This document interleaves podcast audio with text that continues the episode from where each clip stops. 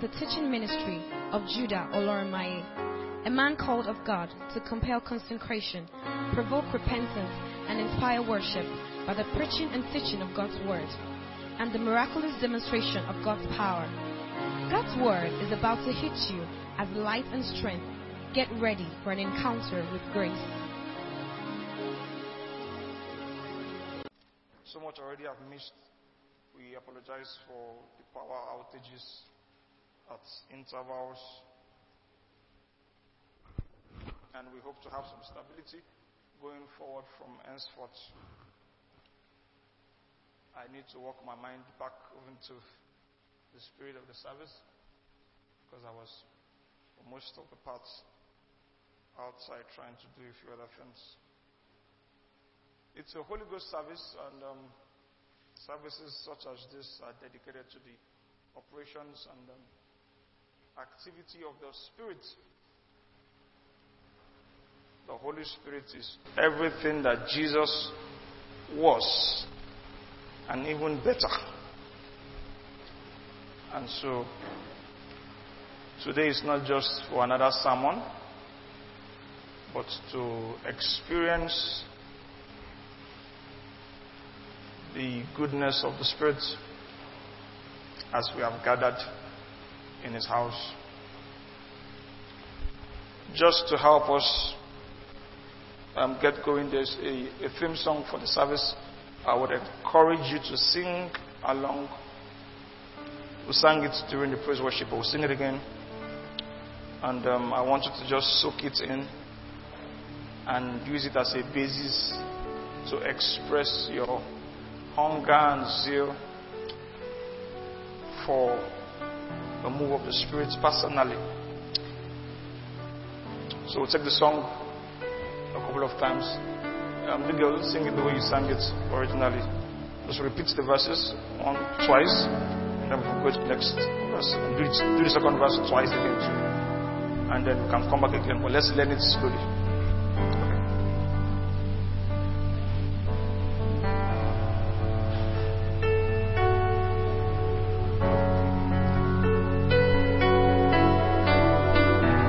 Okay. That mic is not okay.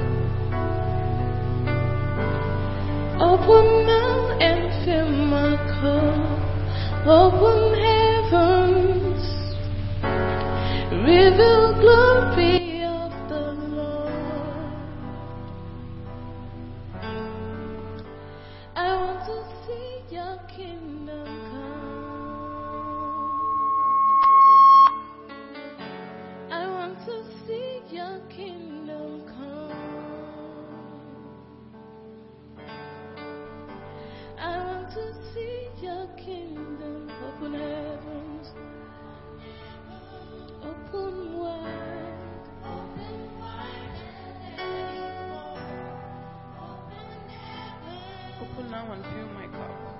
Open now and fill my cup. Open heavens, reveal the glory of the Lord. Open heavens. I want to see your kingdom come. I want to see your kingdom come. I want to see your kingdom come. I want to see your kingdom come. I want to see your kingdom come. I want to see your kingdom come. I want to see your kingdom come.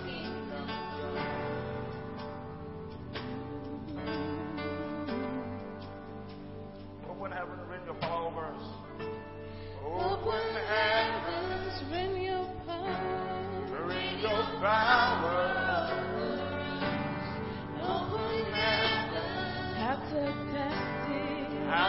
thirsty, yes, we want. Open heavens, give the rain, give the increase for the Lord. Open heavens, we want to see your fire. We want to see your fire.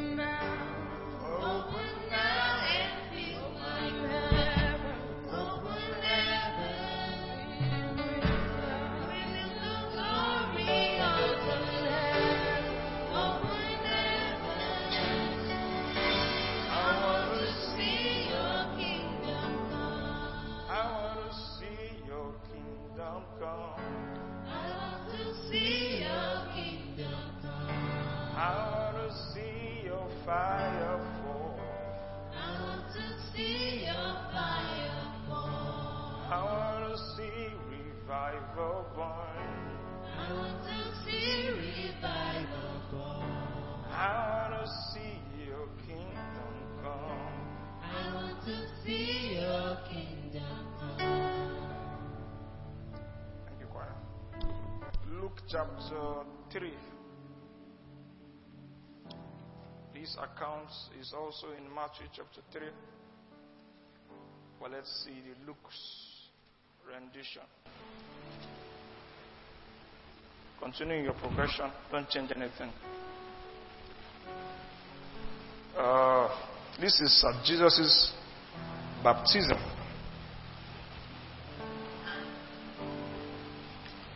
Luke 3:21. We apologize that some of the fans are off, so the ventilation is not as sufficient as it used to be. We'll just enjoy it. Tell your neighbor it will be worth it. Say it with confidence. It will be worth it.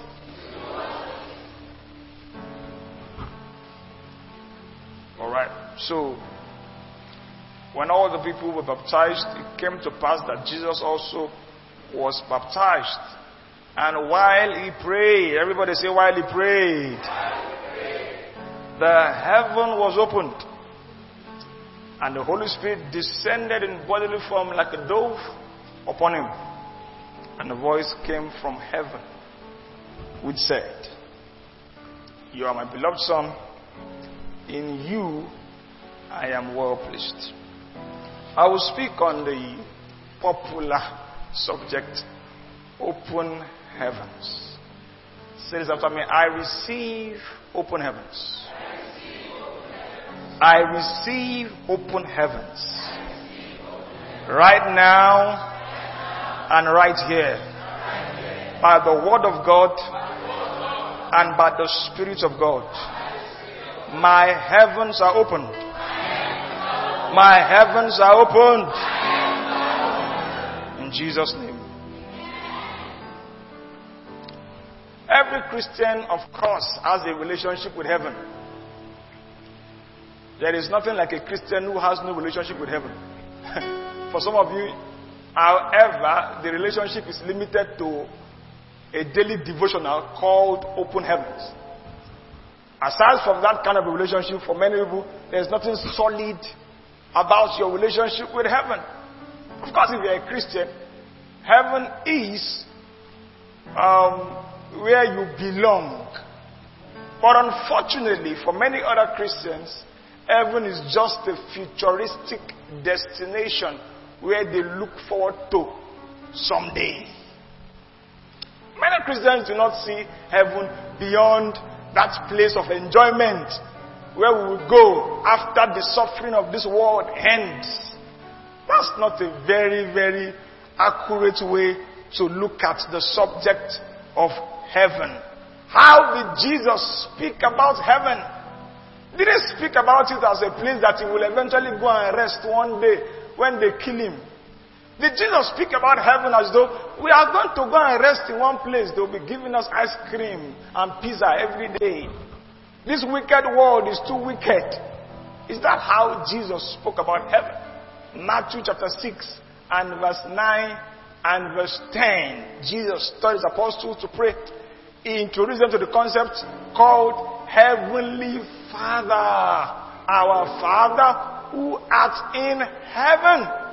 And if we do not postpone the conversation with a Heavenly Father, just because we are on earth, it means that our perspective about heaven should not just be a futuristic one. Are we still together? You can't talk about heaven only with respect to a place you will eventually go, a place you will soon go, a place you cannot wait to be inside. Heaven is now. Everybody say heaven is now. If your heavenly Father is now, heaven is now. For the Christian, heaven is not just a futuristic location where we will eventually go, depending on your theology, because of course we are still coming back to the earth. Heaven is now. And then subsequently in his teaching, he taught them to pray, "Thy kingdom come, thy will be done, as it is in heaven." As it is in heaven. Thy will be done on earth. Jesus didn't speak about heaven as just something we should wait for. He spoke about heaven that as something we should bring into our present realities. Heaven is not just a place you should wait for. It's a place you should bring into your present experience. Thy kingdom come, thy will be done on earth as it is in heaven. Matthew chapter 6 and verse 20, the heaven conversation continued. Jesus even told us to have treasure stores in heaven. Put your money in the bank account of heaven. Jesus didn't speak about heaven with a limited futuristic tone. For him, heaven was here. Heaven is now. Heaven is here. If you see heaven as just a place you will soon go, a place you are hoping to go, you miss it. Say it again, heaven is now. Say it louder, heaven is now. Mark chapter 6 and verse 41. He had preached and there were thousands of people waiting to receive bread and fish. They were hungry. And the Bible says he took the bread and looked up to heaven. For Jesus, heaven was one look away. One look away. It's not in a distant place. It wasn't a place where he will later go. And that's a dimension of it. But you see that Jesus lived permanently in the consciousness that heaven is now. He looked up to heaven. Listen to me, when the Bible says he looked up to heaven, you may think he was looking at the sky. And of course, the word heaven, as described in Genesis chapter 1, also describes what is above the earth. It includes the sky, or what the Bible refers to as the firmament. But when Jesus looked up, the person documenting this phrase, the man, Mr. Mark, knew that it was not just a look into the galaxies. It was a look to where he belonged. Heaven is one look away. He looked up to heaven. He wasn't gazing at the sun or the sky or the stars. The moon was not impressing him. He was looking at a place where he lived all his life. Mark chapter 7. And verse 34, something similar happened there. In the healing of a blind or a dumb and deaf man, he puts his fingers and said, "Ephata." But before that, he looked up to heaven. I discovered that these days some people are beginning to pray or are beginning to pray to the universe. How many of you have seen them before? Prayer warriors to the universe. The sky is a very beautiful creation of God. But the emphasis here, when Jesus looked up to the heaven, is not to encourage us to pray to the sky. Are you still listening to me? It's telling you that beyond this earthly realm, there's a place where you belong. You can look up. Now, when you are filled or when you are confronted with a challenge, where do you look?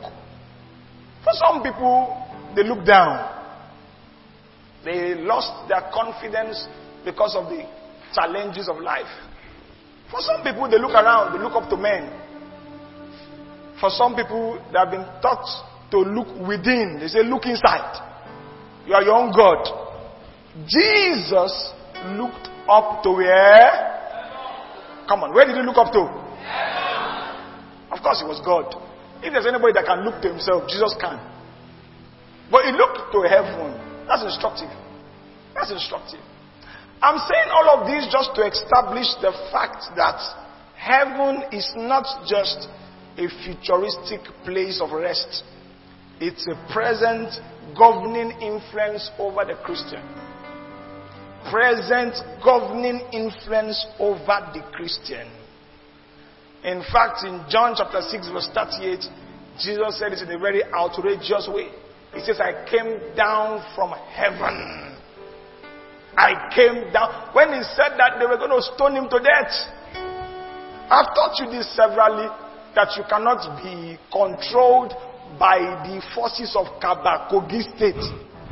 You cannot be controlled by the forces of Ogomonshaw or your state. You came down from where? Live like that. Heaven is just a look away. It's just a thought away. It's just a prayer away. That's where you belong. It's not a place where you will eventually go, or it's not just a place where you will eventually go. When we get to that bridge, we'll cross it. But instead of waiting for heaven, why don't you learn how to live in heaven, even while you're on earth? That's the idea of this subject we are talking about this morning, Open Heavens. Now, what exactly is heaven to the Christian? If it's not just a place of eternal rest, what is heaven to the people of God? As a child of God, how should I see heaven? How did Abraham see heaven? How did Moses see heaven? How did the Jews see heaven? Let's look at a few scriptures to help our understanding here. Genesis 22 and verse 11. The Bible speaks about the voice of God from heaven to Abraham. And so you can say that heaven is God's information quarters. Everybody say heaven is God's information quarters. The angel of the Lord called to him from heaven and said, Abraham, Abraham. So the angel called from heaven. When God speaks, he speaks from heaven. That's how the Jews recognized heaven. They saw it as a place where God lived and spoke from. But more importantly, and perhaps more dominantly, the Jews saw heaven as their storehouse, even though they were on earth. Yes, they were on earth, but they saw heaven as their storehouse, as the treasure house where they lived from. And the concept is similar to the concept of an ambassador. An ambassador of the United States to Nigeria does not have to eat Nigerian food. In the embassy of the United States, every kind of American food is available. So although he's in Nigeria, he can live as an American because he's an ambassador. Do you get that? So he doesn't like kuli-kuli and gari. You have convinced him that Nigerian jollof rice is better than Ghana's own. He says, I just want to do my pizza and what do they eat? United States. Huh? So they drink smoothie for there. No, I never go there before. So he wants to do smoothie and pizza. Now he doesn't want your own smoothie because he does not trust your banana. He doesn't trust your pineapple. The one they planted in America is the one they used to make in the embassy. The American embassy will not go and borrow Nigerian banana and say banana na banana. No. They can give that to a Nigerian, but to the diplomat, the ambassador, he will only eat purely American stuff. Are you getting me? He will not say, okay, let's mix it with some Nigerian apple. No. So although he's in Nigeria, he lives off the resources of America. And the Jews lived like that. Exodus chapter 16 and verse 4. Now look at this statement, and I'd like you to consider it very closely. Exodus 16:4. Then the Lord said to Moses, Behold, I will rain bread from heaven for you. Now, where do you get your bread? Are you a Jew? Wait, are we still together, sir? Stay with me. Don't give me classroom answer. Don't try to impress me. Where do you get bread from? For sake. Because if you are eating bread from heaven, your skin no go be like this. You know if they chop manna, you don't be like this. They use cream. So you as a Nigerian, you got your bread from the bakery, very good stuff. The Jews, there was a point in their life where they got it from heaven. And although they lived on the earth like normal human beings, when you see them eating that bread, you know that you and the Jews are not mates. That your case is different. They had bread. Now, it says, the Lord said to Moses, behold, I would rain. Now, what is rain? What is rain? Downpour. Ah, what kind of grammatical answer is that? Downpour. Give me something that a baby can relate to, Joe. Water from the sky. Water from the sky is. Ah. Is there any other sufficient answer to explain what rain is? If you explain to Perez what rain is, what will you tell him? Water from the sky. Shower. Shower is still sophisticated. Water from heaven, right? Heaven in what context? The sky. Are we clear now?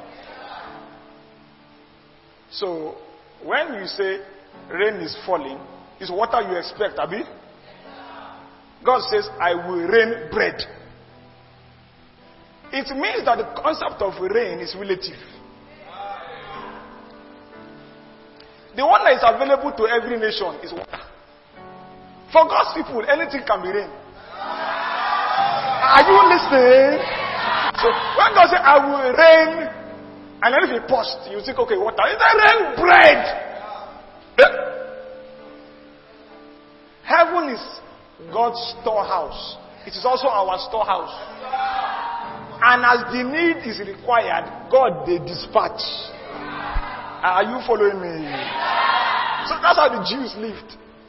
So even in the subject matter of rain, because they heard God say, I will rain bread, and in Genesis, they also read of God raining fire on Sodom and Gomorrah. So they understood that rain could be fire, could be water, it could be bread. At a point it was quail. Are you following me? So when you ask the Jew, what is heaven? They are not thinking about a place I will soon go when I die. They are thinking about my storehouse, where I feed from. Say it after me. Heaven is my storehouse. I am supplied by heaven. So I will rain. Put anything there.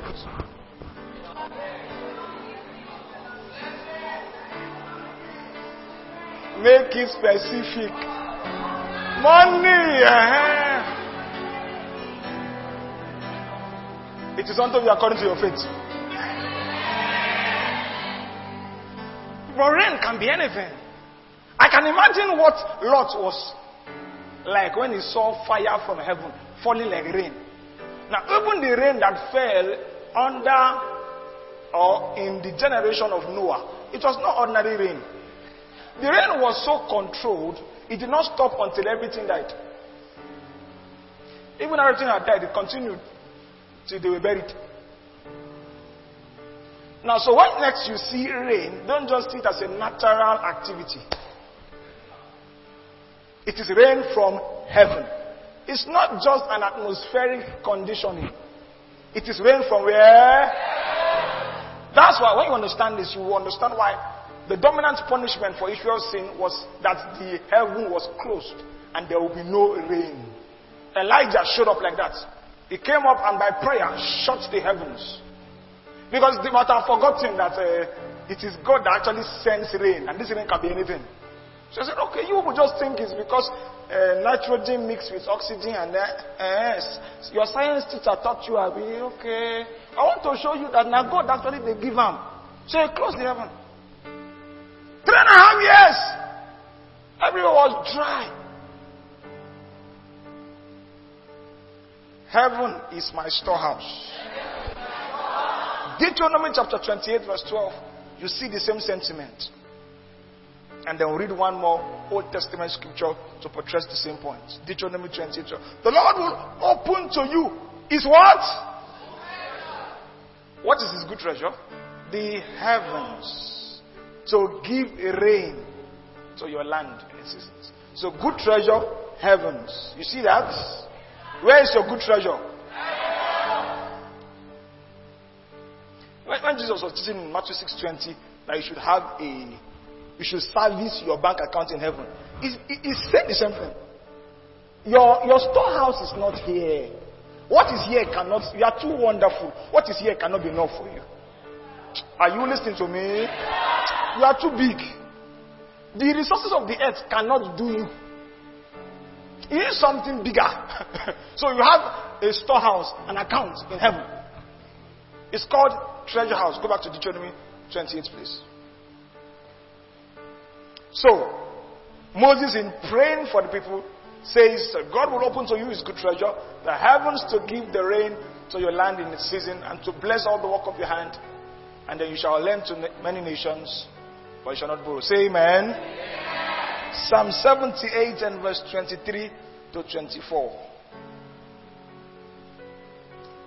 Yet he had commanded the clouds above and opened the doors of heaven. Verse 24. And rained down manna. You see the word rain again, but it's not raining water. Rained down manna on them to eat, and giving them of the bread of heaven. So for the Jew, heaven was their storehouse. It was God's storehouse for his family. And that's how they saw it. For the Christian, we should, however, not limit the concept of heaven to the storehouse concept. The Jews lived for physical things. They understood salvation by physical things. They came out of Egypt after several years of bondage, so they understood it as salvation.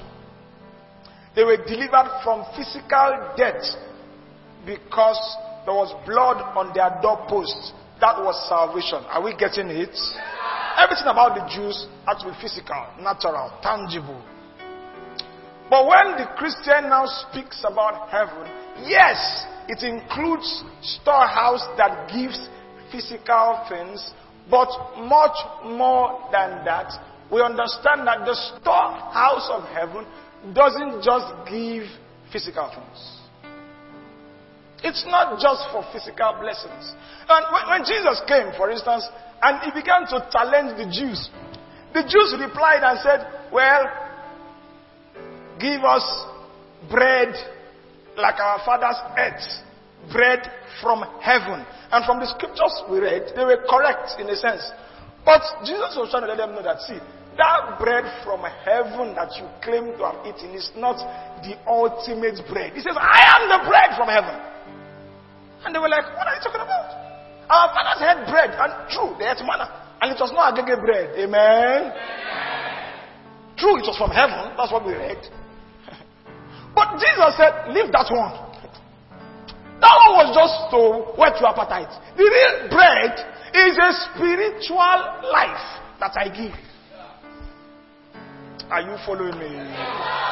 So, you see, you can limit the heaven concept to a futuristic place of rest. You can graduate and say, well, it's my present storehouse. But you must go on to perfection, where you understand heaven as your spiritual environment. Heaven as your present governing influence. Heaven as a storehouse for spiritual supplies. It is why he could pick bread, natural bread, look up to heaven, and by the influence of heaven, multiply physical bread to feed 5,000. It was still a physical satisfaction, but the influence, the governance, or the governing power that facilitated that miracle was from heaven. And many of the things that, of course, the spiritual supplies of heaven will bring. You will feel it, you will touch it, you will see it. But there are spiritual substances and you must relate to them as a spiritual person. It's not just about bread and manna and quail. Tell your neighbor there's more. There's more. We can do much more with heaven than just waiting for it to come. We can do much more with heaven. Jesus did much more with heaven. So, we are talking about open heavens. For definition purposes, I would like to describe this open heaven as a unique experience beyond natural supplies. A unique experience that describes intensified supernatural encounters. The Jews described the open heaven as something that God does to give them food. Whether it was natural rain or supernatural bread. But we must see it as a unique supernatural experience that satisfies our appetite that is not natural. That satisfies a hunger that is not natural. And I'll show you a couple of places in scriptures that describes this concept of an open heaven. I will show you the argument against it. I will show you the argument for it. And I will show you that it is indeed something that exists and you can contend for an experience. And it is my desire that you will experience it this morning. Amen. May your heavens be opened. Amen. And may you have something that is more than bread. Amen. In Jesus' name. Genesis chapter 28, the story of a man called Jacob is a very interesting one. Now, I'd like you to see how things transpire here. In verse 10, of course, Jacob was really messed up. He had escaped from Esau. The Bible says, now Jacob went out from Beersheba and went toward Haran. So he came to a certain place and stayed there all night. Everybody, all night. Because the sun had set, and he took one of the stones and put it at his head.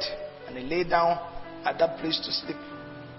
Then he dreamed, and behold, a ladder was set up on the earth. And its top reached to heaven. And there the angels of God were ascending and descending on it. Verse 13. And behold, the Lord stood above it. Now, this is still in a dream. Are we still getting it? Still in a dream. The Lord stood above it and said, I am the Lord God of Abraham, your father, and the God of Isaac. The land on which you lie I will give to you and your descendants. Also your descendants shall be as the dust of the earth. You shall spread abroad to the west and the east. Let's go ahead to verse 16. Then Jacob awoke from his sleep, so it was all a dream, and said, surely the Lord is in this place, and I did not know it. Ask your neighbor, what will you do with heaven? Surely the Lord is in this place, and I did not know it. And he was afraid and said, how wholesome is this place? This is none other than the house of God, and this is the gate of heaven. I can imagine that perhaps some Israelites might have made an idol out of this place. They might have gone there too to lie down. So if I can sleep, maybe I will see the gate of heaven too. What Jacob was saying was a personal. Everybody say personal. Open heavens are personal, unique encounters. It's not like somebody receives open heaven by a particular way and another person thinks just by duplicating that method heaven will be open. We read that Jacob was sleeping. It does not mean you should start sleeping now. Amen. Stay awake. Tell your neighbor, stay awake. It's a unique encounter. Jacob slept, had a dream, saw ladder, angels descending, saw the Lord. The Lord spoke to him, and then he said, "Wow, God was here. I did not know it." He called it the house of God, the gate of heaven. Verse 18, Jacob rose early in the morning, took the stone that he had put at his head, set it up as a pillar, poured oil on top of it, called the name of that place Bethel, which means the house of God. But the name of that city had been loose previously.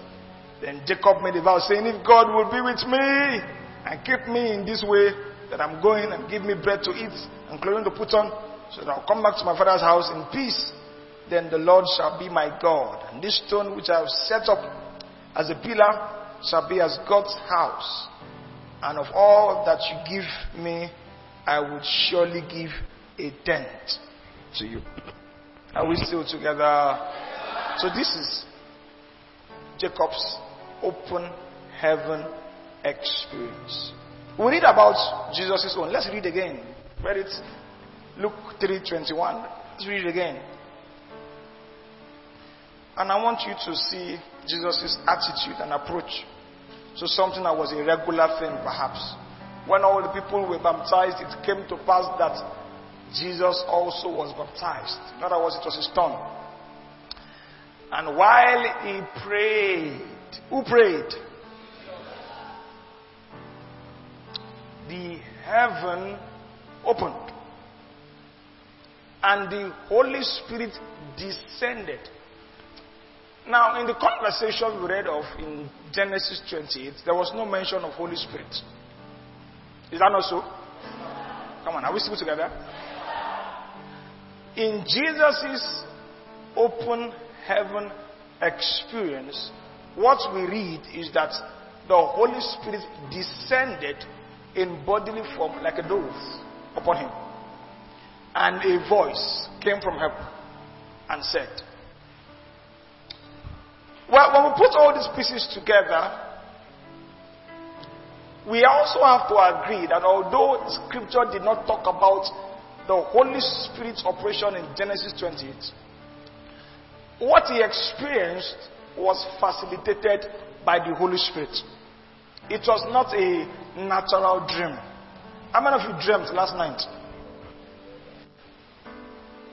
How many of you say your dream was natural? Just you ate too much eba. So. Come on now. Okay. If what you dreamt was supernatural, raise your hand. Okay, so some supernatural dreams. If what you dreamt was natural, please raise your hand. Okay, so there are natural dreams and there are supernatural dreams. Do we agree on that? Yeah. Jacob's own was supernatural. And it was facilitated by the Holy Spirit. Because in Joel chapter 2, we see dream linked to the work of the Spirit. Joel 2:28, "It shall come to pass in those days, I'll pour out my Spirit upon all flesh. Your old men will dream dreams. Your young men will see visions." Are we still together? So, it will be safe to conclude that for the Christian, the open heaven is actually intensified Holy Spirit activity. And I'm using my words very carefully. Intensified Holy Spirit.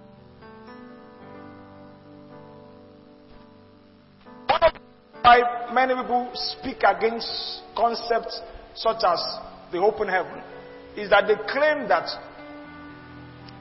the concept of open heaven is just about the Holy Spirit poured out. And once you speak in tongues, the Holy Spirit has been poured out in the basic measure. So there is no other open heaven. That's a good argument, but it's flawed because there are subsequently other cases of people who were filled with the Spirit and experienced an open heaven later in their life. Are we still together? So, we say open heaven is an intensified Holy Ghost encounter.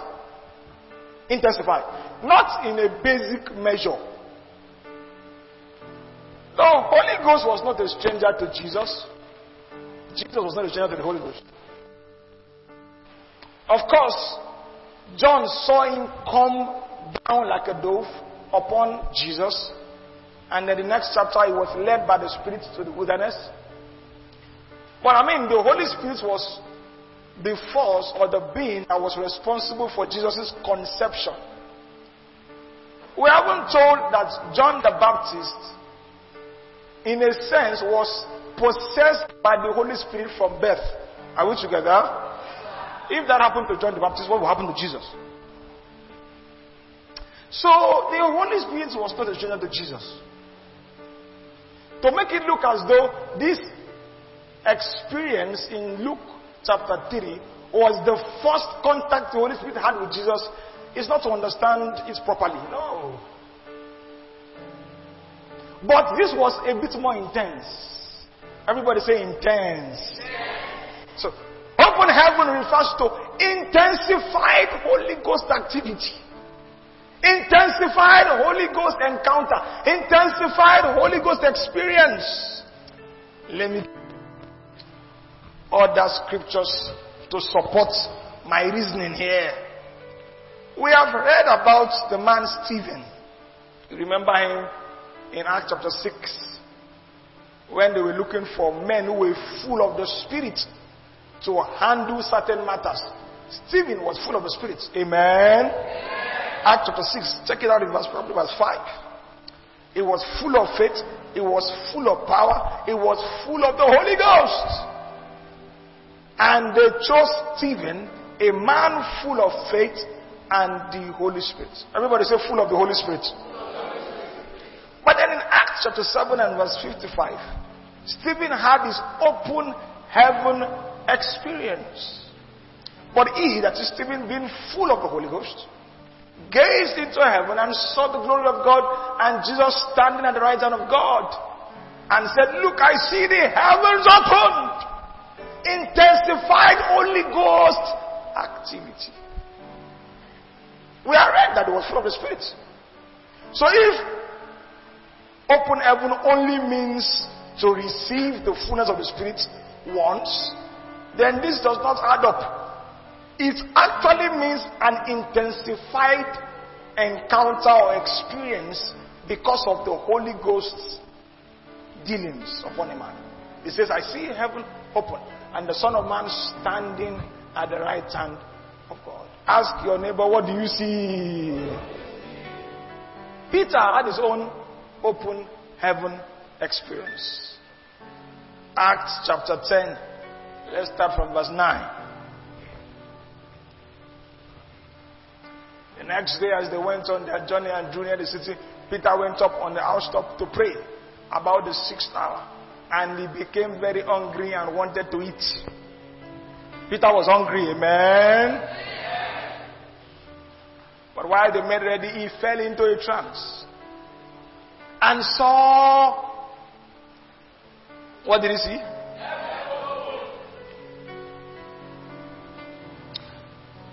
This describes a revelation. It describes an appearance that heaven sent in the direction of Peter. But in describing it, the writer Luke says he saw heaven open, just like Stephen saw heaven open, just like Jesus had heaven opened. You see the same phrase employed to describe the experiences, but they were different, unique experiences. For him, he saw heaven open and an object like a great sheet bound at the four corners descending to him and let down to the earth. Subsequently, it was just to correct some of his erroneous theology. That's what Peter had an open heaven for. So, an open heaven is an intense Holy Ghost personalized encounter. Daniel chapter 10 and verse 7. I want to emphasize the personalized encounter here from the scripture. Daniel had a vision. He says, and I, Daniel, alone saw the vision. For the men who were with me did not see the vision. The men who were with him did not see the vision. But a great terror fell upon them so that they fled to hide themselves. So it's personal. Everybody says it's personal. Jacob's own, personal. Jesus' own, personal. Peter's own, personal. Stephen's own, personal. Daniel's own, personal. Your own too will be personal. And that's not really a prayer. It's to let you know that it depends on your personal cooperation. An open heaven cannot be forced on you. Personal focus, personal cooperation is needed. Personal participation. We are all in the same room, but some people are already in heaven. Are you getting me? Some people have left. I've left. While some of you are enjoying the sleep on earth, enjoying the sermon in church, enjoying the preaching in Ogomonshaw. Personal. Paul's case also was similar in Acts chapter 9. A light struck from heaven. He heard the voice of Jesus. He spoke to the being. The people around him didn't relate to what was happening. It was a personal conversation. Say this after me. I will receive a personal touch. I will receive a personal encounter from the Holy Ghost. My own heaven will be opened. See, you have your heaven, I have my own heaven.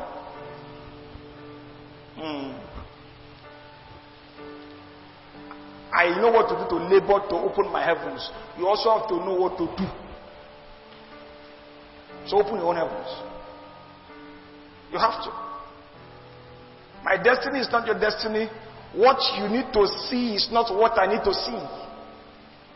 You need to get your own heaven opened.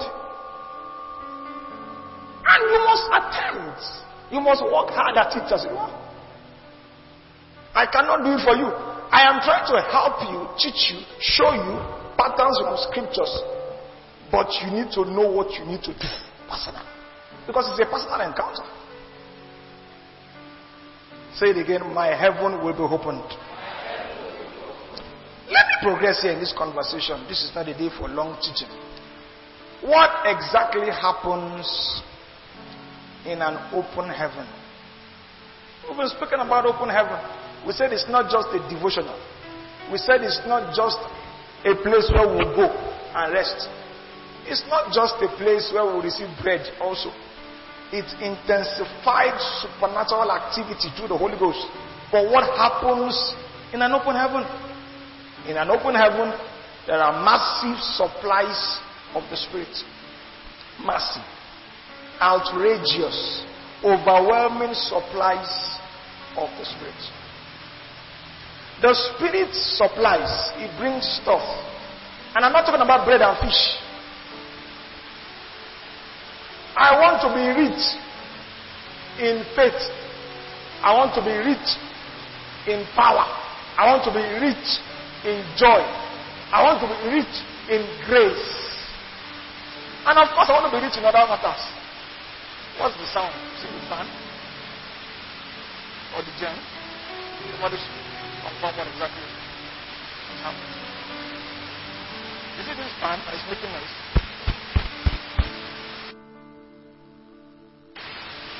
It's the gem. It's the speaker. Can you hear me?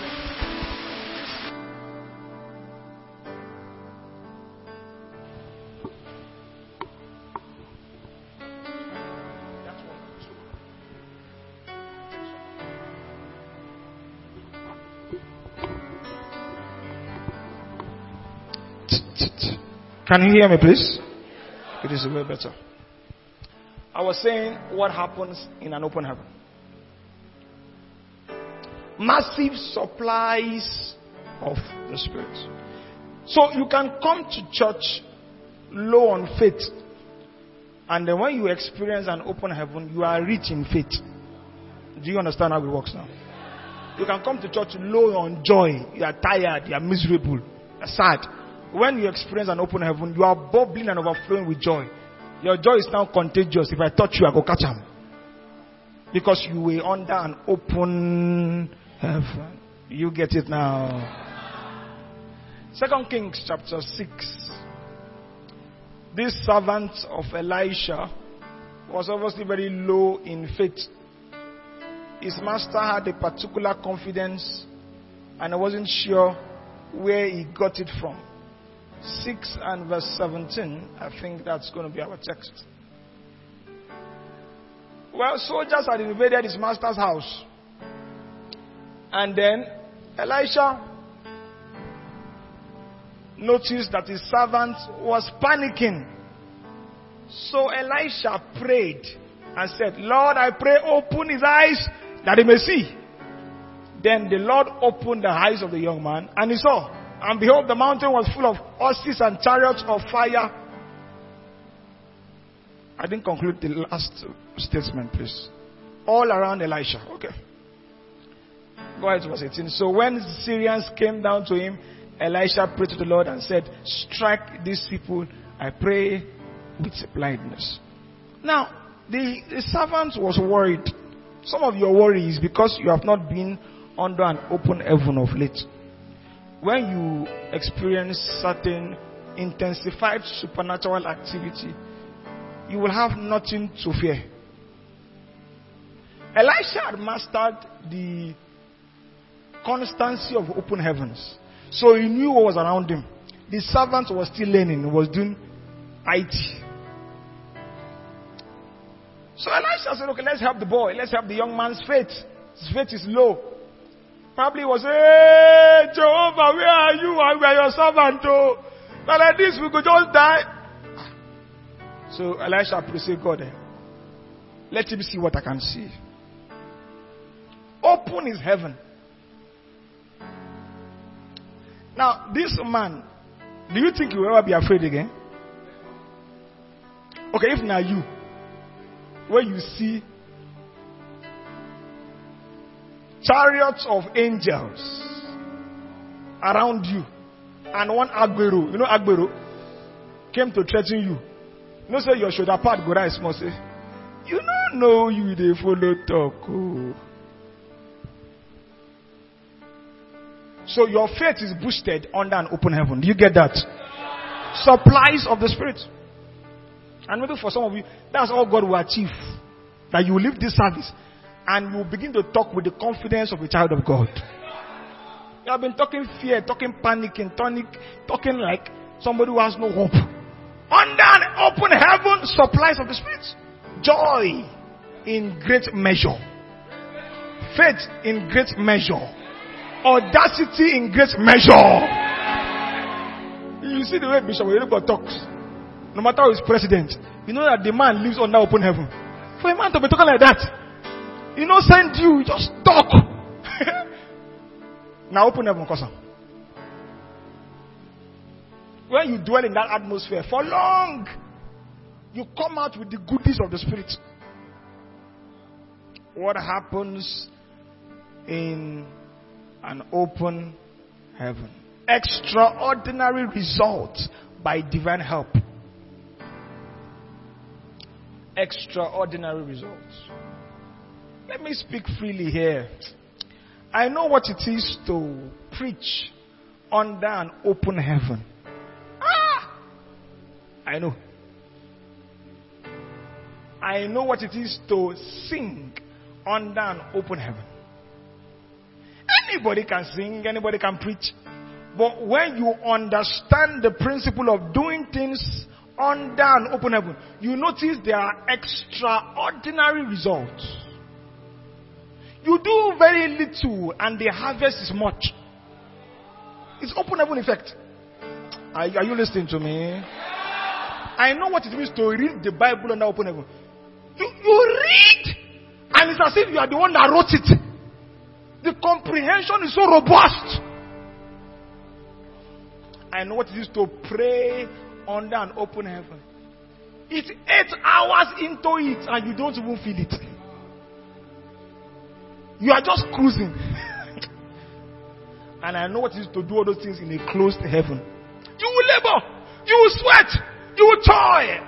Now, one of the characteristic features of the earth is toil.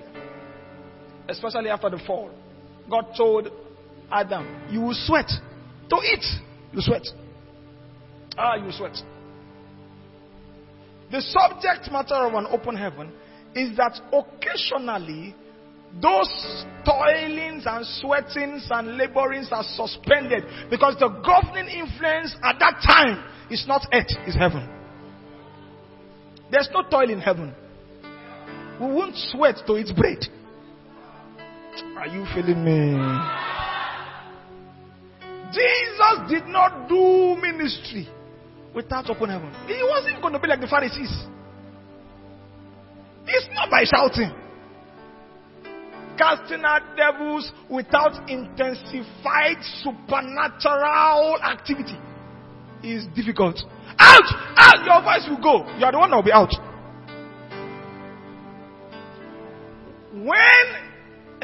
I'm not saying this to mock anybody's spiritual authority. We cast out devils in the name of Jesus. Amen.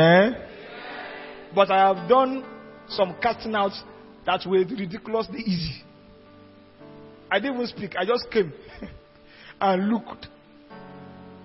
But because this supernatural activity was intensified, it was easier. If I did it normally, I would still get the result, but I would sweat. I'll sweat. Are you following me? Extraordinary results. You can read your book under an open heaven. What it took them 4 hours to master, in 40 minutes you say, I'm done.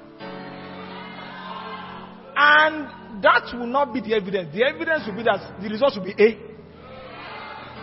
Are you catching it? You say, this boy, he didn't read for long. He read under an open heaven. You can quote a scripture, just quote a scripture, and scriptures are powerful, always powerful. But I'm telling you, when there's intensified supernatural activity, the words indeed are spirit and life. Open heaven. I'm not saying anything that does not happen outside that intensified supernatural experience is not valid. I'm only saying the results are different when there's an open heaven. I've seen people do things and you just wonder, what is the secret? You know it's just open heaven. You sang a song. Another person came and sang the same song. He didn't even shout. Maybe it was even yawning. I saw a minister of the gospel. I think his prefix is Dr. Uma Opae. This was not the sweat.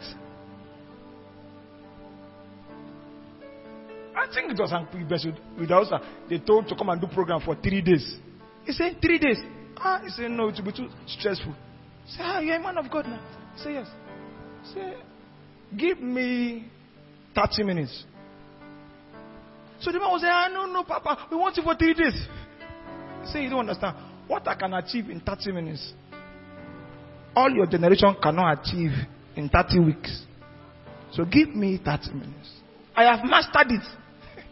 I may come and just do like this. But you will see the effect. Are you following me? When it's done in an open heaven atmosphere, there's almost no stress. You'll be wondering, is it not the same thing we have been trained to do? The reason is that one is done under intensified supernatural intense activity. That's what I'm saying. Understand what open heaven means. It is not necessarily the coming of the Spirit. You speak in tongues already, baptized in the Holy Ghost, fine. I'm saying you can double up on the impact. You can triple the impact. You can intensify the impact. Such that the atmosphere around you is described like an open heaven. It's not like the Holy Spirit just visited Jesus on that particular day. There was something about that day because there was a righteousness being fulfilled that intensified the presence of the Spirit. It was now visible to John's eyes. So the tangibility of the work of the Spirit is in an open heaven. It can be there, but it may not be tangible, may not be visible. When it is now open heaven realm, it becomes tangible, visible, palpable. And in that atmosphere, things are done faster, easier, quicker. Are you following me this morning? In an open heaven, things are done faster. Now, open heaven, Jacob used under Laban. He went there with one shoe and one trouser. No wife, nothing. He had a revelation. An angel dictated to him how to do certain things. Before you know it, all Laban's sheep became Jacob's own. You can do business under open heaven. No, be by 6 to 6. I'm telling you, God can say open the shop by 10, close it by 12, 2 hours, and you make more than your rivals. I'm telling you, there's business under open heaven. It doesn't have to be as hard as you are thinking it is. There's ministry on the open heaven. There's business, there's academics on the open heaven. There's marriage on the open heaven. It doesn't have to be a struggle, a toil, a sweating activity. In an open heaven, there's extraordinary results. Listen. In the natural sense, as it were, when God gave rain, it was to partner with the labors of the farmer. Are you still following me? The farmer does his own work. He puts seed on the ground. Like Paul says in 1 Corinthians 3:6, Paul plants, Apollo waters. Okay. So let's say the farmer tills the ground, he weeds the ground, he does his own labor, but in a natural sense, until heaven responds, there can be no harvest. The response of heaven is rain. Are we still together? No matter how brilliant a farmer is, and I'm talking about those days. In these days now, people make artificial rain. But in those days, they were so dependent on the operation of heaven. So they knew that if they plant and there is no rain, it's a waste. But the Jews understood, like I said, that rain was not just a natural thing. It was God that gave rain. Are we still together? And it was so that even in the day where they planted, they knew that if rain came, it was measured in a quantity that was supposed to lead to abundance. To buttress this, there was a particular year that they were not supposed to do as much farm work because it was a year of Sabbath, a year of rest. God sent rain in measures that will double their harvest so that the next year will not require their labors. Are you following me? Listen to me. When you understand this, you will now know that it's not every labor that is compulsory. Don't distress yourself. No go die before your time. Why don't you labor in the Spirit?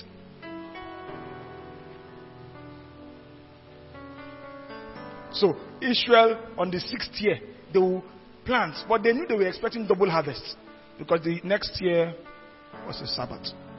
And God will give a rain that is not just abundant in quantity, but accurate in quality to supply the ground with whatever is required to produce double harvest. It was a very deliberate rain. It's not just water. Very measured. In an open heaven, there's extraordinary result. You don't have to toil. Peter toiled all night and caught nothing. And then one man showed up and said, throw down your net. Hey! It was not just one man, it was the God of heaven. He said, I thought all night I caught nothing. But since now you talk, he threw the net. All the fishes that had hidden from him and his grandfather showed up. Open heaven brought them. Are you listening to me? In open heavens, there are no scarcities. There are no scarcities. Nah. Toiled all night, caught nothing. At your word, and my net broke. At your word, and my ship almost sank because of excess load. Ah. Don't toil like Peter all night for nothing. Wait for the signal of the Spirit. There are instructions the Holy Ghost gives that positions you for an open heaven experience. Say, apply for the visa July. Don't do it another time. July. Don't waste your money. Stick with the plan. Are you following me? You don't have to queue like every other Nigerian. You don't have to. Protocols can be broken if you follow the Spirit. When Jesus came, his case was different. He did ministry with open heaven. The Pharisees were trying, but so that this guy is sweating under Moses. Say it after me, my heavens are opening. My heavens are opening. Wide they are opening. Wide they are opening. I see things. I know things. I have things by the Spirit. In an open heaven, extraordinary results because of divine help. Number 3, in an open heaven, we've seen that again and again, visions and revelations that gives you an edge in life. They are revealed. Visions and revelations. Now, visions are not just to puff your ego. They are to give you an edge. I was looking at how dependent the parents, and by parents I mean Joseph and Mary, of Jesus were on dreams. First, it was that Joseph did not buy Mary's story that Holy Ghost impregnated her. If now you go agree. Me and you not do anything, you can't say you get belly. You won't disgrace my family name, Abby. So, an angel had to appear in a dream. I said, Joe, now I walk. All is well. Okay. After that, Joe agreed to marry Mary. Amen. Herod showed up and he heard a rumor that some wise men were going to go and worship a king. I'm the king. Which other king? So told the wise men, when you find out where he is, please get back to me. Let me also come and worship.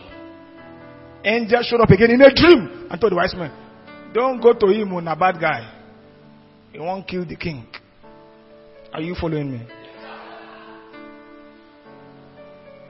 Angels again showed up when the king was angry and said, I will kill every child under 2 years old in our village. Since the wise men did not come to me. The angels told Joseph and Mary, leave and go to Egypt. In a dream. Everybody say in a dream. Revelation gives you an edge. You can be one step ahead of your enemy. Gives you an edge. Now, Jesus was not grown up enough, as it were, to defend himself. But those that were, as it were, his caretakers or care managers had to rely on open heaven realities to keep him alive. And yes, some of you no longer pay attention to your dream because you speak in tongues. It shall come to pass in those days I poured my spirit upon all flesh. Your sons and daughters will prophesy. Your old men will dream dreams. Your young men will see visions. Listen to me and listen well. I learned it the hard way. If you keep underrating supernatural revelation, you do it at your own peril. Once it's Calabas, all is well. It gets to this way you must see. Are you listening to me? Because this is what you must see. Don't assume just because it's Jesus is safe. His parents had to be warned in a dream. Leave this place. Why didn't the angel just protect Jesus? Come on, pick the information and work with it. Are you following me? In an open heaven, revelations that give you an edge. Information that is not available to the natural mind is brought to your notice to keep you safe, to keep you strong, to keep you winning. The essence of revelation, like I said, is to give you an edge in life. You don't have to toil like the commoner. You are a citizen of heaven. Your edge is in what the Spirit offers. And one of those things, revelations, visions, dreams.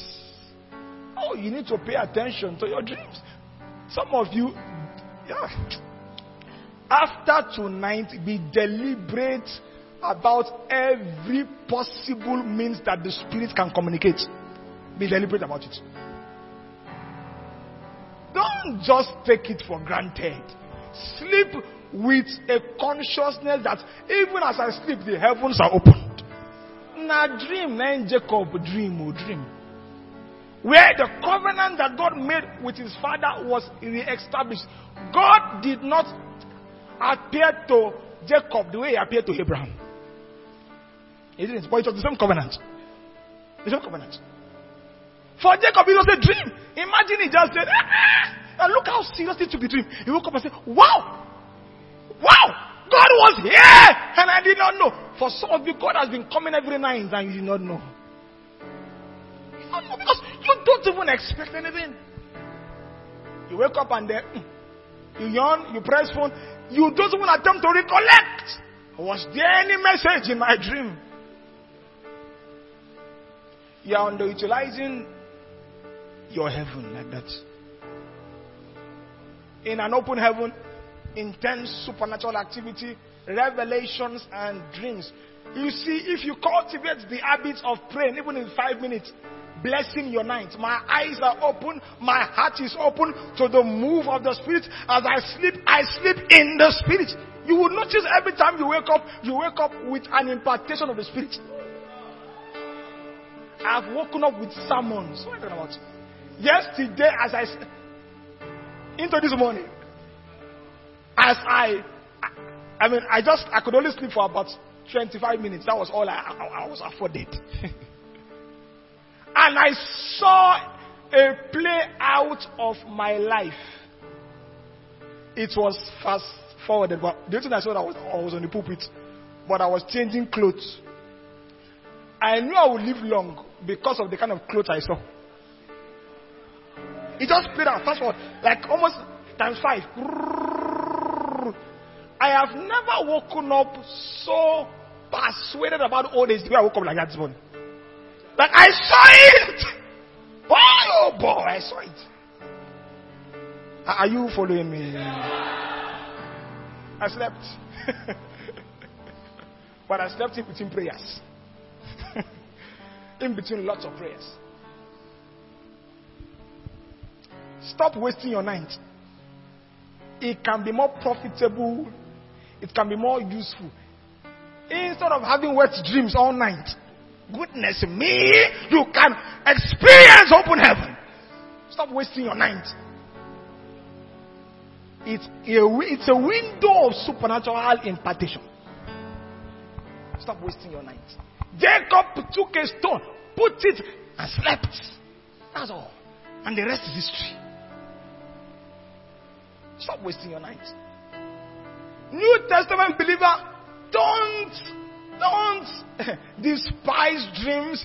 Don't despise revelations. Don't despise visions. You see even great men in the New Testament reliant on it. Paul at the point was going to preach. It was by revelation he was warned not to go to Asia. At the point, it was in a ship that had experienced a terrible storm. It was by a revelation. An angel stood by him and said, nobody will die. No, not one. Can you imagine the peace that he brought to his soul? All your threats and worry. Maybe you are starving of revelations that should come through visions and dreams. Say it after me. My heavens are open for visions and revelations.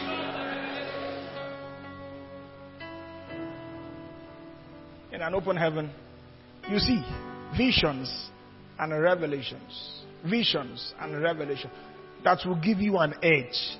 Daniel was going to be slaughtered. The king had told them if they did not tell him his dream, they were going to be dead men by the next day. Daniel understood the principle of open heavens. He knew that revelation came from heaven. He knew how to open it. So he said, give me some time. And he went to pray. Daniel chapter 2 and verse 18. And the thing was showed him. The thing was showed him. It's a thing that can be showed you. That problem is a thing that has solution. It can be showed you. The secret is not really a secret. Just open your heaven. It's not really a secret. There is nothing hidden under the sun. Acts chapter 18, verse 9 to 11. This is Apostle Paul, I think. The Lord spoke to Paul in the night by a vision. Do not be afraid, but speak. Do not keep silent. Now, prior to this time, you see, there was reason for fear because they were not going to really embrace the message of Paul. Follow this story closely. The Lord spoke to Paul when? In the night by a vision, more likely a dream. Are you following me? Look at verse 10. For I am with you, and no one will attack you to hurt you. For I have many people in this city. It didn't look like that in the natural. Look at verse 11. Tremendous. And he continued there 1 year and 6 months. A ministry of 1 year and 6 months could have ended if there was no supernatural direction saying stay. Because it didn't look like it at first. It didn't look like it. And he stayed 1 year, 6 months. Because the Lord told him, don't worry, continue, do the work. I have plenty of people here. When I came to this city, I needed a revelation to stay. Did I say city? There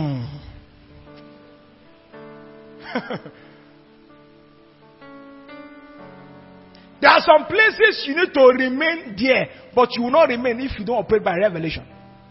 You will not remain. You say, go to Ogomonshaw. It's a good for nothing, deserted desert. That's what you think.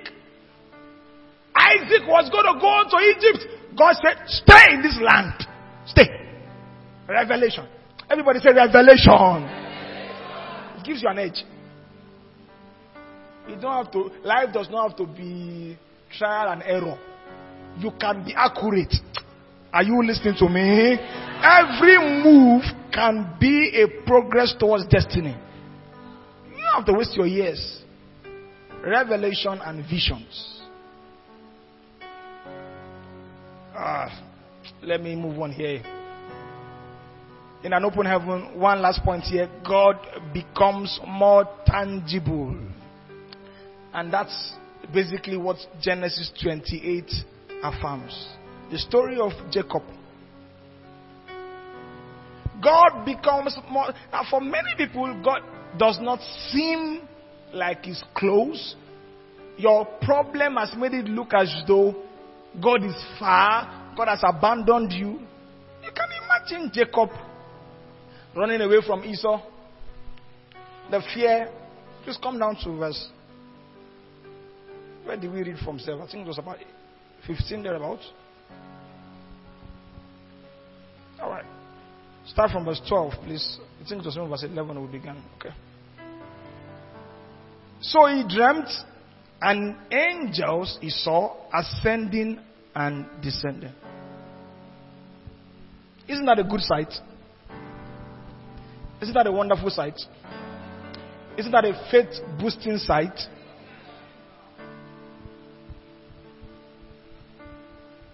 Some of you will see angels this morning. I was told that one yesterday night. I was told that one yesterday night. But what's that for? It's just to make God look tangible. Because you read the Bible and sometimes you cannot relate. You read of the seraphims and the cherubims. One has 6 wings. With 2 they cover their face. With 2 they worship. With 2 they fly. And you can't relate. And an open heaven happens so that these things can seem more realistic, tangible. God comes down to your level in an open heaven. It's not like Jacob was an idol worshipper. Are you following me? When you see God introduce himself, I am the Lord God of Abraham, your father, and the God of Isaac. Some of you, the only thing you can say about God is what your pastor says. You need your own open heaven. Yeah. You can't run on the strength of another person's conviction. Nah, the journey is too tough for that. You need to say, God told me. You have said, my pastor said, we thank God for that. So you need to begin to say, God told me. God led me. God showed me. Hey. That means you're growing. You're growing. This young man here couldn't run anymore on Abraham and Isaac's own conviction. He needed his own. So God had to open heaven, speak to him directly. You're part of this covenant. You're part of this covenant. You're part of this covenant. Afterwards, he began to practice worship. He began to give tithes. Maybe he has stopped. Abraham taught Isaac how to tithe. Isaac should have taught Jacob. I'm hoping so. Maybe because Isaac did not like Jacob, he taught only Esau. I don't know. But after this experience, Jacob said, I'll begin to tithe. Why? He had personally met the Lord. Some of the sacrifices and consecrations of your Christian life is only going to happen when your open heaven happens. Because it will not make any meaning. Other people will be sacrificing. You'll be wondering why. Why are they stressing themselves? Why are they doing that? Because you have not had your own open heaven encounter. He made a vow. He said, God, if you can deliver me, I will come back here and worship you. He built an altar. Maybe he had stopped praying. Maybe he had lost interest in God. But that singular encounter made God look more tangible again. Let me just wind this down here. I've shown you what happens in an open heaven. Let me tell you 4 or 5 things you can do very quickly to trigger it. Now, all the open heaven experiences that we have read of, most of them are divinely orchestrated. Peter was hungry. Jacob was tired, sleeping. We didn't read Ezekiel's one. Ezekiel chapter 1.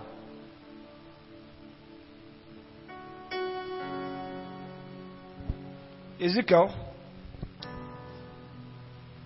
It came to pass in the 30th year, in the 4th month, on the 5th day of the month. What's the 4th month of the year? On the 5th day, so April 5th, if they were using our calendar, but they were not using our calendar, but just to make it a little bit more relatable. I was among the captives by the river Cheba, that the heavens were opened. And what was the result? So that's what happens in an open heaven. I see visions of God. Now, Ezekiel was not expecting an open heaven. Even the circumstances around his personal life here did not look religious. But God made it happen. However, with the Jesus' example that we read in Luke 3, there are instructions that suggest there are triggers to open heavens. When Peter had his own open heaven experience, he wasn't also expecting it. He just fell into a trance after prayer. He wasn't expecting it. And I can say many times open heavens happen like that. You don't expect it, it just happens. But there are things you can trigger. You can do to trigger this experience, and there are things you can do to sustain this experience. And I'm not saying everywhere you go you will be seeing angels.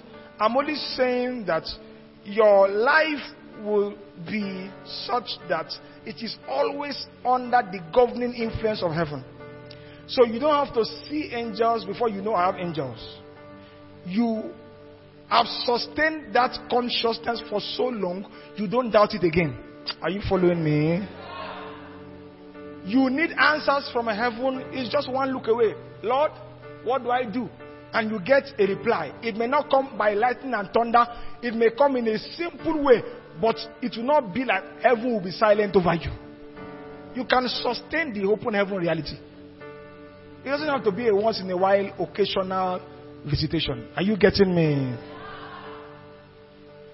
It means that you can walk in the spirit consistently, such that supernatural encounters are consistent. Supernatural intensified activity is consistent. Yeah. Jesus was like that. He didn't have to whine himself to do a miracle. Are you following me? He didn't have to whine himself. He said, let me chant a while. Let me if I chant small. The anointing before. He was permanently under that realm. He could wake up from a sleep and do a miracle. Wake up from the sleep, calm the storm, go back to sleep. Open heaven, permanent, even in sleep, open heaven. But what are the triggers? Trigger number one. Make the kingdom of God your priority. All the examples we read about concerning open heaven in scriptures, you notice there was something about God's kingdom that was at stake. Jesus was about to be killed. An angel is dispatched to warn his parents. Paul is about to leave a city because he was discouraged from ministry. A dream is given in the vision of the night to encourage him to stay. These days, people only see vision to marry. Amen. And that's the problem. The concept of open heaven fundamentally is to drive God's purpose on the earth.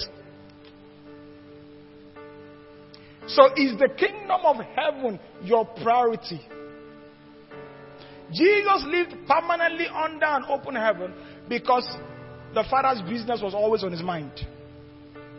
Yeah. Always on his mind.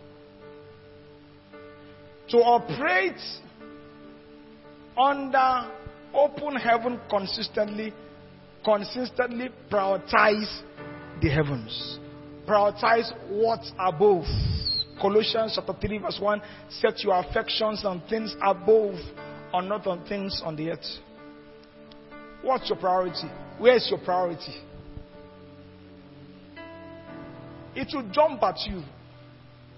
Many of the people that operate constantly in dreams and visions, they don't even ask for it. They are always just thinking about the Father and his business. And so answers come. They don't rehearse for it. They don't fast for it. It's their natural life. The supernatural has become their natural life. Because their heart is above. That's why Jesus says, don't put your treasures on the earth. Because once your treasures are on the earth, your heart will also be where? The earth. Open heavens. Prioritize the kingdom. Prioritize the kingdom. Men who prioritize the kingdom have unrestricted access to the realms of heaven.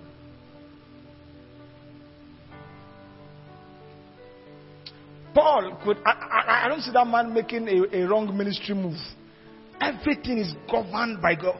Even his very existence, when he was going to determine whether he will live or die, he was still saying, if I live, it's better for you. if I die, I'll go and be with God and rest. But because of you, I will continue. To live is Christ. Now, is every second, every minute is prioritizing heaven. Not trying to make heaven. Are you listening to me? Trying to make heaven is a selfish thing, sir. I mean, making heaven the goal. Just when I say this phrase is when I say making heaven the goal, I'm not saying trying to make heaven. I'm saying your entire pursuit in life is to push heaven's agenda. Heaven's agenda becomes your own agenda. I have one agenda, heaven's agenda. That's how Jesus was. Number two, honor God in worship, reverence, submission, and a life that is pleasing to Him. When God spoke under that open heaven atmosphere in Luke chapter 3, what He said was, "This is my beloved Son. I am well pleased with Him. I'm well pleased with Him." When God spoke in Malachi 3 with respect to the people of Israel not giving their tithes, He rebuked their dishonor and He asked them to prove Him. Prove ye me and see if I will not open the windows of heaven. So, honor opens the heavens. Dishonor closes the heavens. Israel learns that the hard way. They dishonored God, the heavens were closed. Idolatry, disobedience, rebellion, the heavens were closed. Are you getting it right now? So honor, reverence. Every time Israel forgot that it was God that gave them power to make wealth, they begin to misbehave. The heavens were closed. So when they remember 2 Chronicles chapter 7 and verse 13, if I shut the heavens and there is no rain. And then subsequently verse 14, if my people who are called by my name will humble themselves and pray, turn from their wicked ways, seek my face, I will hear from heaven and of course open the heaven. So honoring God in obedience, honoring God in reverence. Oh, reverence opens the heavens. That simple act of looking at heaven in reverence, our Father, it opens the heaven massively for your day. Don't wake up and just start going out, wearing clothes, going out. Revere God, honor God. And see the heavens open. If you live under a closed heaven, it's too much toil. Are we still together? Just simple triggers here. Number three, live as a citizen of heaven. Even though you're on earth, live as a citizen of heaven. Think like that, talk like that, expect like that, relate like that. And it's who you are. You see, heaven is let me say it like this. Heaven is a living environment. And because it's a living environment, it can recognize. Everybody say, heaven recognizes. When I say living, I mean that this face towel is dead. It's not living, so it cannot recognize. If you come and carry it, it will not say, you are not my own. Do you understand that now? But if you go and carry Perez may say, who you? I don't know you. He recognizes his own. And so heaven responds to similar atmospheres. Heaven opens to similar atmospheres. For instance, when heaven sees worship, it responds. Are you following me? And it responds by opening. So anything that is done in heaven that is replicated on earth will attract heaven's attention and open heaven to interact with that reality. So if I worship, heaven responds. It opens to me. If I live as a citizen of heaven that I am, heaven responds. But if I don't, if I live in love with the world, obsessed with this present world, in a way, heaven is closed. I might notice that I'm struggling to download information from God. The realms of glory is not flowing freely. There's traffic jam. Have you imagined how easy it was for Jesus to hear God? Even though he was on the earth, he was always still in heaven. Because he lived as a citizen of heaven. Number 4 here, renew your mind with God's word. Your mind is a very important organ of sight. So, even visions and revelations are better facilitated when your mind is renewed. Yeah. You would see well if you know well. Are you listening to me? You will see well if you know well. Satan blinds people's eyes, lest they see. Say it after me, I receive my open heaven. My mind has been renewed by God's word. My heavens are open. Let me explain this to you shortly. Don't allow your heart to tolerate the emphasizing of supernatural activity. Don't. Jesus lived supernaturally. Lots of supernatural activity were around his life and ministry. Don't live differently. It's dangerous. Don't. If your mind is not renewed, you'll be deflecting the visions of heaven.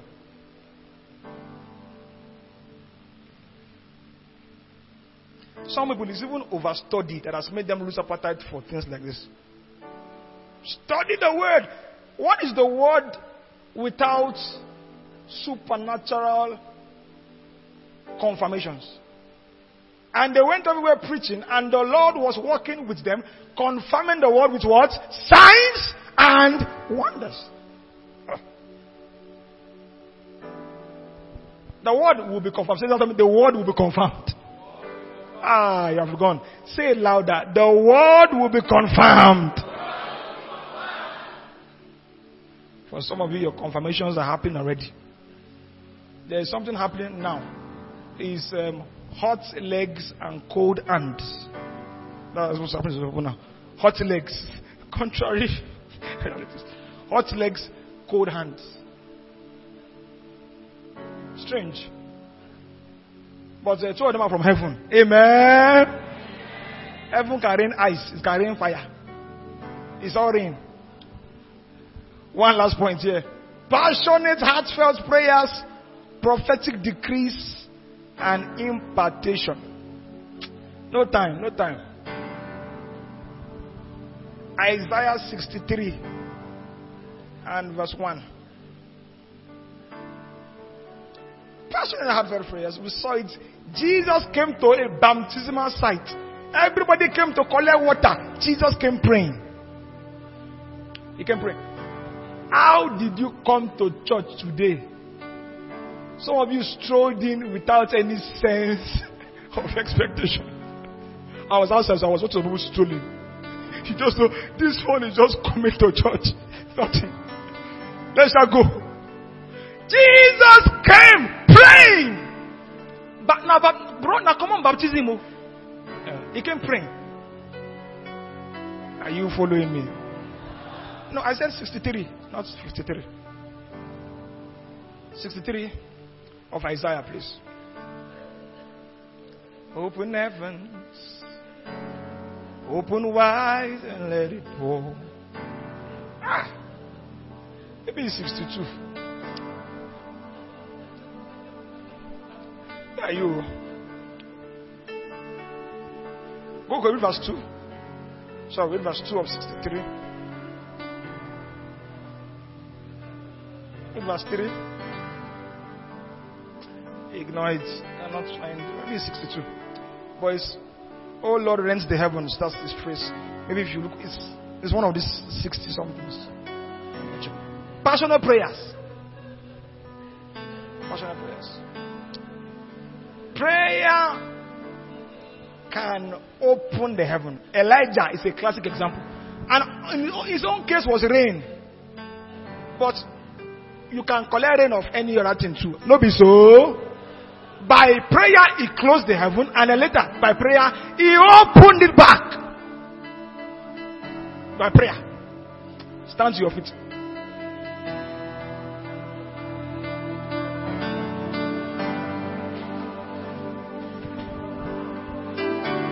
Open heavens, open wide and let it pour. Open now and fill my cup. Open heavens, reveal the glory of the Lord. Open heavens, I want to see your kingdom come. I want to see your kingdom come.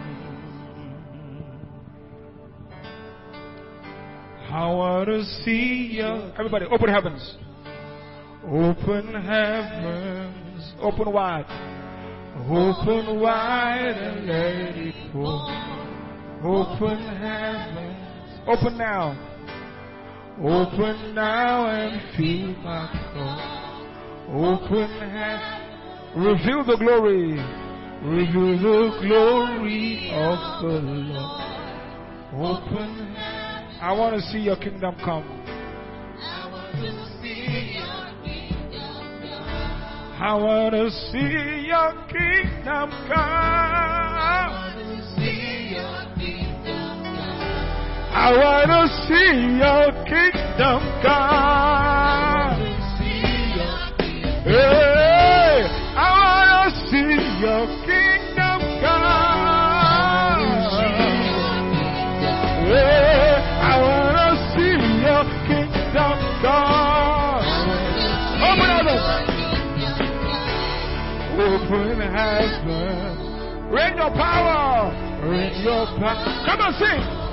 Open heavens. I shall touch thee. Open.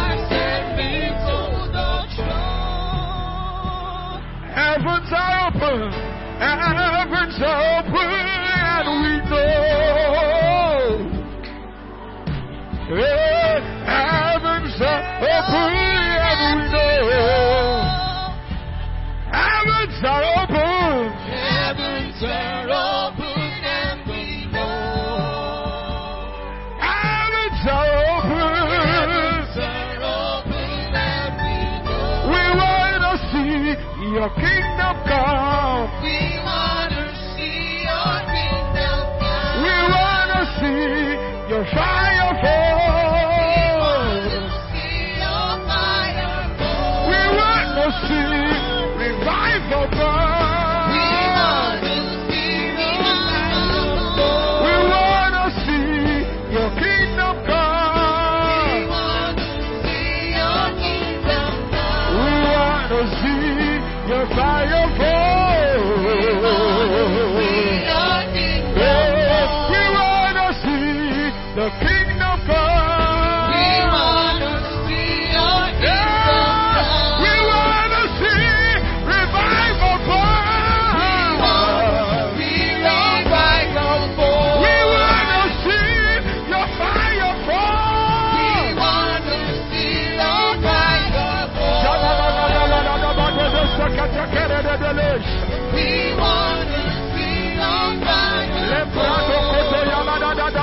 Open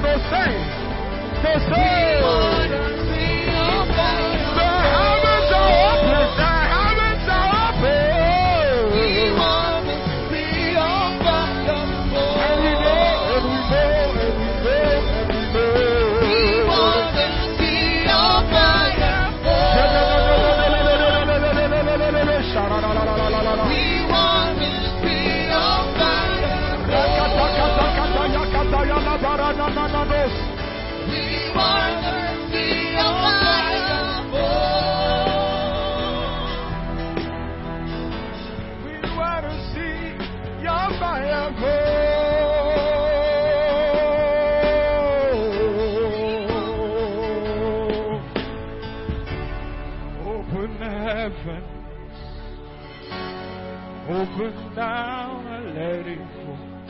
Keep praying, keep praying, keep praying. Your heavens are open already.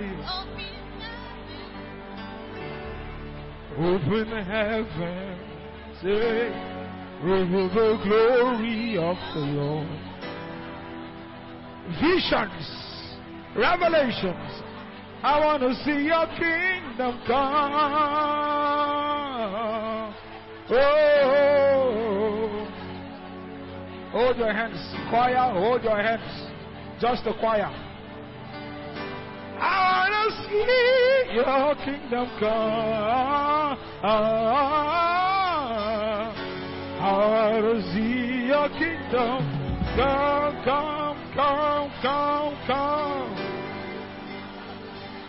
Let it spread, Jesus. Let it spread, Jesus. Let it spread, Jesus. Let it spread, Jesus. Let it spread. Just leave that. Let it spread. From the top. We trust that you've been blessed by this teaching. We look forward to receiving your testimonies, prayer requests, and feedbacks. You can send us a mail at judahmaye@yahoo.com. That is JUDAHMAYE@yahoo.com. Till next time, remain in the consciousness of God's word and power. Thank you.